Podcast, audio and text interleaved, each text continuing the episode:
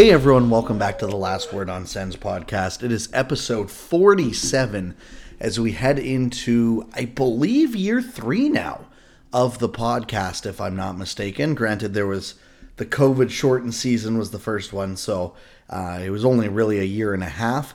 Um, but definitely the most exciting year heading into it. And this episode, if you're wondering why I haven't introduced a guest yet, uh, it's because it's just myself. Um, Please don't rush to turn off the podcast. I promise this will not be as long of an episode as some of the other ones have been in the past. Obviously, when I have a guest, it's usually forty-five minutes to an hour and fifteen, anywhere from there. Uh, I think this will be a, a, a quicker ten, fifteen, twenty minute podcast, somewhere somewhere in that range. Um, you know, it's as I'm recording this, it is ten forty-five at night, and I did not feel like trying to schedule a guest. Work has been super busy for me, which is why I haven't got to record. But there has been a couple pieces of Sens news, and I wanted to hop on and just share my thoughts. So figured I'd give this a try, and, you know, one of the things I've really wanted to work on more often throughout this season is posting more regularly. I feel like I really get in a groove a couple weeks where I get guests back-to-back, but then, you know, uh, I have a busy life. I obviously have another podcast. I have a full-time job. I I play hockey once a week and indoor soccer as well. So it's a busy time for me, and there's times where I go uh, two, three, four weeks without recording. Um, so I'm hoping if I can try out this schedule where I just record ten, fifteen, twenty minute segments at a time, time and post them, and maybe people enjoy them. Um, you know, just more quick hitting analysis, uh, and obviously uh, keeping mixing in guests every couple of weeks here, or every week or so still. So um, yeah, let's get started. Uh, I, I will say, so the preseason has started. Ottawa has played three games now. They played a split squad game against the Leafs, and then they played against Winnipeg. I have not watched a single second of any of the games.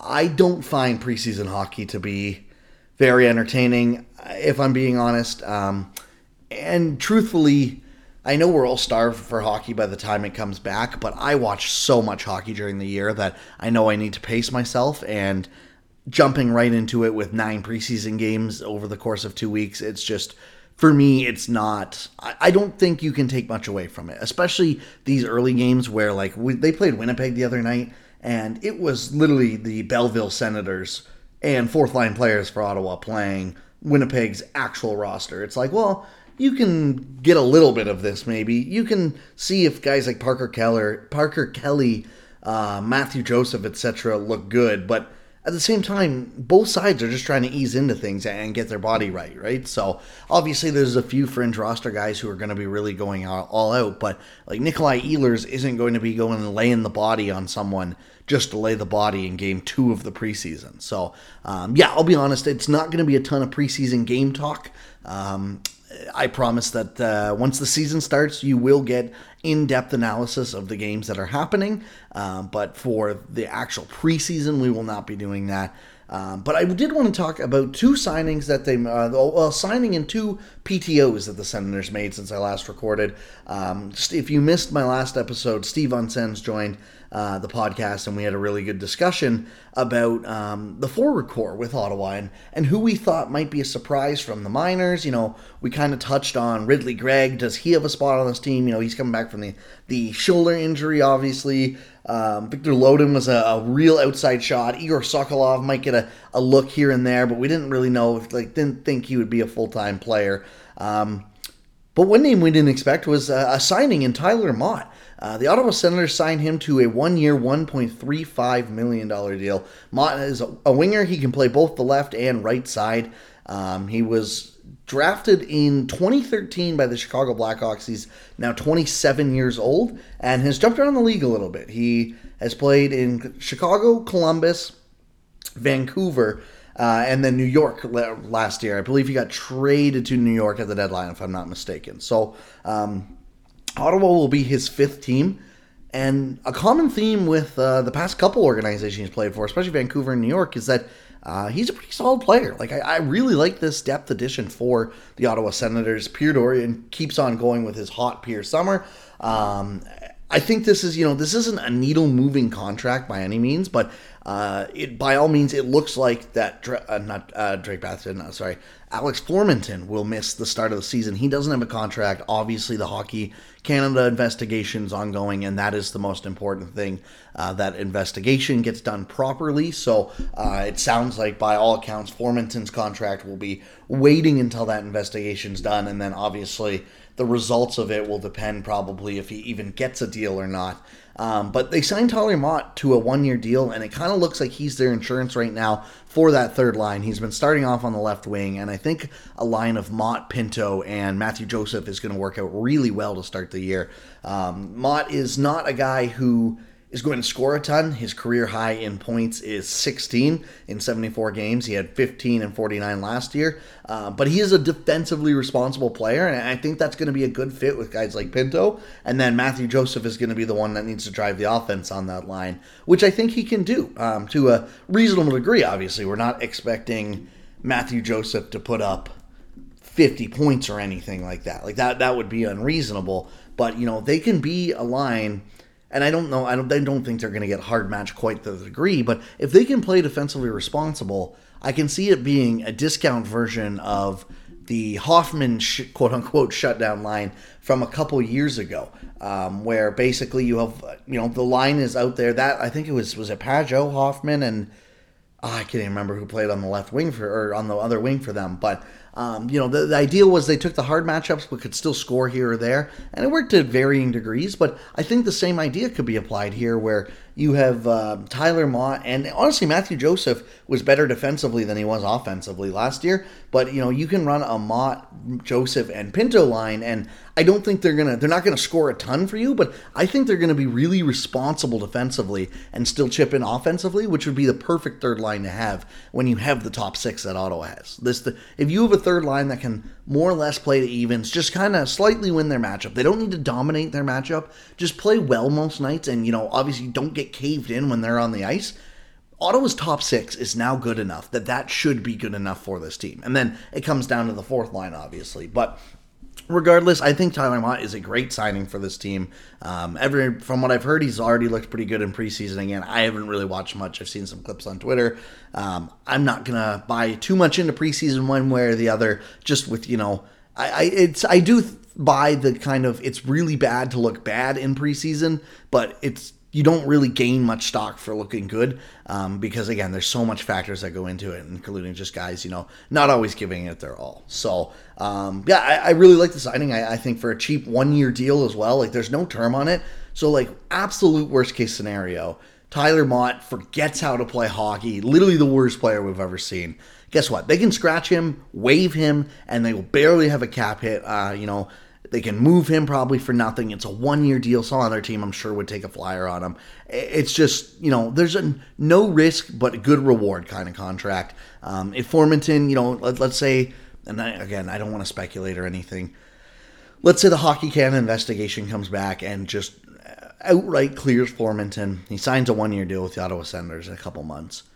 People are going to go, oh, what do you do now? Well, there's a good. It's a good thing to have more good players on your team. So that would allow Formenton to slide down to the fourth line, put some speed there. Maybe Mott slides down as a defensively responsible fourth line. But honestly, all that I think is getting ahead of ourselves. I think it's important to let the process go uh, out when it comes to this Hockey Canada investigation. Um, so Tyler Mott is the one that we know will have a role with this team this year. Um, I like that signing a lot. I think, you know, it's Uh, Just another good N H L player. Like, I think adding names like Tyler Mott instead of Chris Tierney is important.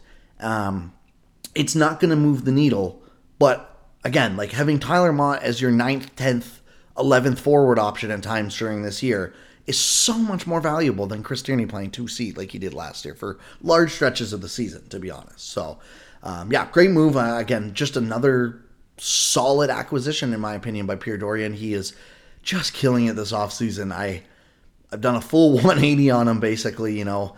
Uh, I so I, I like. I, I don't think there's been a move I have disliked, other than maybe the fact that he's kept both Hamannik and Zaitsev, and even that, part of that seems like his hands are tied. It doesn't seem like anyone really wants Zaitsev. So, um...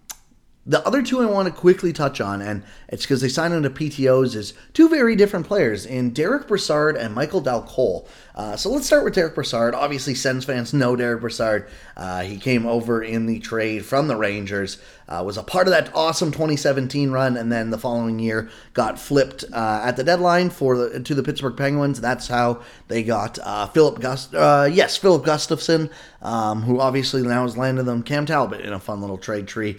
Um, Since leaving Ottawa, Broussard's career has gone downhill. He was a disaster in Pittsburgh. Eight points in fourteen games when he got traded. That wasn't too bad, but only four points in twelve playoff games.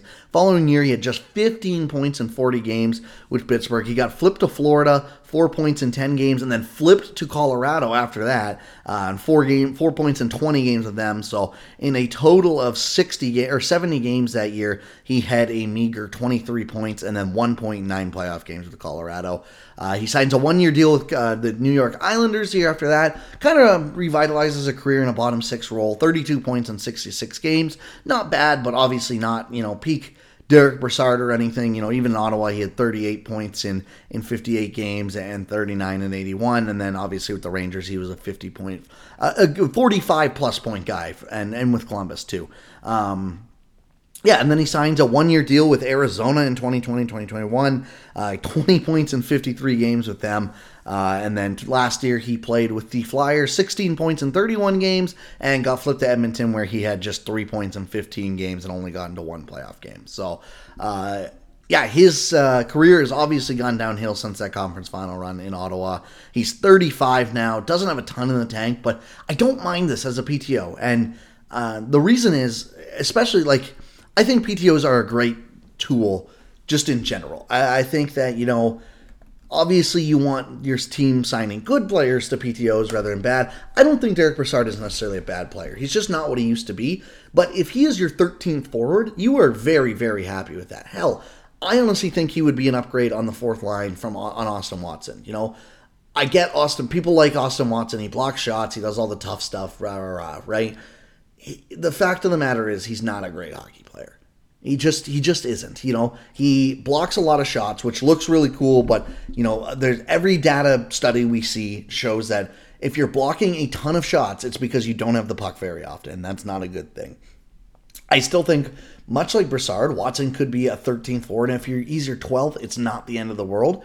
But they're very similar players in that I think, you know, if you have an extra one or two of them, I think that's really good depth because I trust Derek Broussard to put more effective minutes in still than, like, J C. Harlick, uh, who they've also signed. And, you know, not that he's a horrible player, but, like, Dylan Grant Gambrell, it's the same thing. He makes nine hundred fifty thousand this year. I'd rather Derek Broussard, if I'm being completely honest. So, Um, it'll be interesting to see if he can earn a spot through camp, either on the Sens or somewhere else. Uh, I definitely think he is likely enough to get a spot somewhere in the N H L this year, um, but I, it kind of feels like his time's uh, a little limited um, in the league. It, this I, I would be a little surprised if he completely revitalizes his career with Ottawa or anyone else this season. Um, but hey, who knows? You know, we, we've seen it before. Um, So that was one P T O, and then the other one's Michael Dal Colle. And uh, the the reason I love P T Os, of, you know, even for guys like Broussard so much, is that it just creates competition in the bottom of your lineup. Like, I think even, obviously, it would be an absolute shock, but, like, Shane Pinto needs to show, like, he only played five games last year. And, you know, to us, it's an absolute lock that Shane Pinto makes this team. And I think it is. But bringing in guys like Broussard that are hungry to get a roster spot just gives that extra layer of knowing that, you know, Shane Pinto can't come in and coast during this this preseason. You know, he's got to get his legs underneath him. He needs to show this team he's ready. Uh, even more so for guys like Parker Kelly. And, you know, I'm never, I don't think anyone needs to really worry about Parker Kelly's effort level. Same with Mark Kastelic. Uh, you know, like, these are guys that are going to give it their all no matter what. But adding Derek Broussard just gives you another level and another look for guys like that. And obviously also helps them hit. You need a certain amount of guys with a certain amount of games played on your preseason roster. So that's another one. Michael Dal Colle is a really interesting one uh, for me. I, I really actually do like this signing in terms of, like, if this is a guy they sign as, like, a twelfth forward, I think he gives you actually a little more upside than, um, you know, definitely than, like, a Derek Broussard and just about anyone else that they have in uh, their fourth line options there. Uh, Dal Colle, obviously, he was drafted by the, the New York Islanders. Um, he was a, a pretty hyped prospect. He was Uh, fifth overall, so you know, very hyped, obviously. Back in way back in twenty fourteen, he just never really made it with the Islanders. He, he had seven points in twenty-eight games in eighteen nineteen. He didn't actually make the team until twenty seventeen eighteen, so uh, three years, I believe, after he was drafted. Um, you know, despite putting up decent A H L numbers, he just never really, he never really fit. You know, he was definitely, it's fair to call him a bust. Um, but you know, his career high in points is ten. Uh, he had ten and fifty-three in twenty nineteen twenty, uh, four and twenty-six, and then last year he only played one game in the N H L, and then twenty-two points in thirty-nine A H L games. Uh, this is just another guy, you know, I think you know, I, I'm kind of relying on his high draft pick uh, pedigree, thinking that, you know, he provides some upside. But again, if this is like your fourteenth forward, I would much rather a Dal Colle kind, kind of guy come in than Dylan Grant Gambrell. No offense to Dylan Grant Gambrell, I just know he's not bringing much to this team, you know? Um, like, he had twelve points in forty-nine games with the San Jose Sharks, playing in a pretty elevated role, if I remember correctly, in twenty twenty twenty twenty-one with San Jose. Um, you know, like, he's fine, but it's just, it's more about having depth. And I'm not saying these guys are going to come in and be impact players or anything, but I do like that these are two names, two very different players as well. You're not just signing a bunch of old veterans or anything like that, but two very different players that are going to give you different looks. If you don't like what you see out of them in preseason, you don't need to sign them. If you do like what you see out of them in preseason, they're probably getting a league minimum contract for one year. Um, you know, and you have forty-five out of fifty contracts right now. So, you know, obviously the Formenton one might take up another one. We'll see. But you have lots of space is the point to go and sign a couple guys to like dirt cheap. Maybe even maybe even it's a two-way deal, you know, for a guy like Michael Dal Colle. Um, but it just adds another layer of depth where, you know, then if you get a run of injuries, let's say Kelly goes down, um, Watson goes down, and someone in the top nine goes down. So you already have, say, Sokolov coming up for the guy in the top nine. You don't need to rush another guy up, you know, like if you want to let Ridly Greig stay in the minors, or you don't need to rush, you know, Angus Cruikshank, Viktor Lodin up, either one of those guys up to the, the majors. You can call a guy like Dal Colle, who's twenty-six, twenty-seven years old and has played in the N H L. He'll be able to do that. Or, you know, Derek Broussard comes out of the press box. So, Um, I, I like those moves. I, I think, you know, they're not, uh, none of them are needle movers. The Mott one's obviously the biggest piece of news, and it'll be interesting to see him in a Sens jersey. But, um, yeah, that's all there really is. Uh, you know, it, I'm really hoping they don't go in this season with Ham, uh, Hamannik and Zaitsev playing on their right side. I I just don't think they can do that and expect success. So uh, we'll see for sure. Um, but at the end of the day, you know, they, they've... Uh, It'll it'll be up to preseason to determine that. I think by the end of preseason, we will kind of know whether those two are both going to be in the lineup at the same time or not. Um, but other than that, like the vibes around this roster are very good in terms of the on-ice stuff. Um, I'm really excited for this season. I think that, uh, you know, I haven't been this excited for a season since twenty seventeen, twenty eighteen-ish. Um, I, I it's just... It, I really, really, really hope that this team gets off to a solid start. They don't need to go, obviously, ten and oh or anything like that. But the last two starts of the season have been so miserable. I've been... Last week, I did a... Or last week, another day, I, I wrote up a puck drop preview for Last Word on Hockey, which you can go listen to, uh, or go read, sorry, at nine fifteen on Thursday morning. It's coming out. Um, so pro- probably when you're listening to this, it'll already be out. You can go read that article if you would like, and that's a selfless promo, but it's just previewing the Sens season. I went through storylines, their offseason last year, you know, their projected lines and stuff. And honestly, like, I didn't realize or didn't remember just how bad the start of last season was. I knew it was bad. I didn't realize it was four fifteen and two bad in the first twenty-one. Like, that is, you can't come back from that. And the season before that was the same. They were like one nine and one. It's just like, and that was in a shortened season. So at least in the shortened season, it was like, oh, thank God we only have like forty more games of this to watch. And, and both seasons, obviously, they got better as the year went on. But, you know, like, th- that's the point. They cannot start like that again this year. So, um, that's the biggest thing for me. I, I just, I hope they play good off the bat. Um, and I'm super excited, as I'm sure everyone else is, to get to watch this team. So, um, I'm hoping to get down to Ottawa a couple times too. Uh, I have a week off near the end of October. Um, so I am hoping to take a couple days off, or a couple days of that week off, and head down to Ottawa. So I'll definitely keep people notified about that. But um, you know, I'm kind of looking in that range of, I think October eighteenth they start a homestand. They play the Bruins on the eighteenth, Capitals on the twentieth, Coyotes twenty-second, Stars twenty-fourth, Wild twenty-seventh, uh, Panthers twenty-ninth. Um, so that that's kind of the. Or sorry, no, I get, they go to the Panthers on the twenty-ninth. But they have five home games in there. I'm kind of hoping I can get down to a couple of those, uh, which would be really cool because I haven't gotten down to a Sens game in a couple of years either. So since before the pandemic, if I'm not mistaken. So um, yeah, really looking forward to that as well. Um, thank you everyone so much for listening. As always, you can check out my work at last word on hockey dot com. Um, the puck drop preview is what I have there. We're doing it for all thirty-two teams if you're interested in reading. Uh, I did the Senators. And then I also had a, a post last week about why Justin Hall would actually be a good fit for this team. Uh, the, the article's a little outdated now because the Toronto Maple Leafs have come up against a string of injuries on their blue line, and he will not be moved. Um, but I kind of looked on it both from both sides and why I thought both Ottawa and Toronto could benefit from a Justin Hall swap. Um, so if, if you want to go read that, the, the logic for a lot of guys, uh, cheap players like Hall still apply to the Sens where, um, you know, he's a right-handed D and that would help his team and also help the team he's leaving just for cap reasons. Um, so yeah, absolutely. Go check that out. If, and, um, you can also check out my other podcast, the M N M Hockey Podcast with my buddy Chase McCallum. Uh, we're in the middle of breaking down every single division. Uh, we, once this is out, the, This is probably going to come out late Wednesday night, early Thursday morning. The M and M Hockey Podcast will be scheduled to come out Thursday afternoon at some point. So, um, you know, you can listen to that wherever you listen to these podcasts. Uh, that we touch about the whole league there, um, and it's a lot of fun. So, um, yeah, absolutely go check that out, please, as well. You can follow me on Twitter at N H L Sens and stuff and at Last Word on Sens. Uh, much like the past four years now, I will be gifting every Sens game or almost every Sens game that I can. So I'm really looking forward to that too. Um, thank you everyone so much for listening. Let me know what you think of this solo podcast. Uh, that was pretty easy twenty-two minutes for me to ramble on, but I, I, will, I love having guests on, and I absolutely will continue to have a bunch of guests on throughout the year. It's just sometimes hard to schedule them, especially with uh, the busy season that it is right now. But um, yeah, let me know what you think of this, and if you like hearing it, and if it's something you want to see mixed into the rotation a little more. Um, thank you everyone so much for listening, and I will talk to you all next week.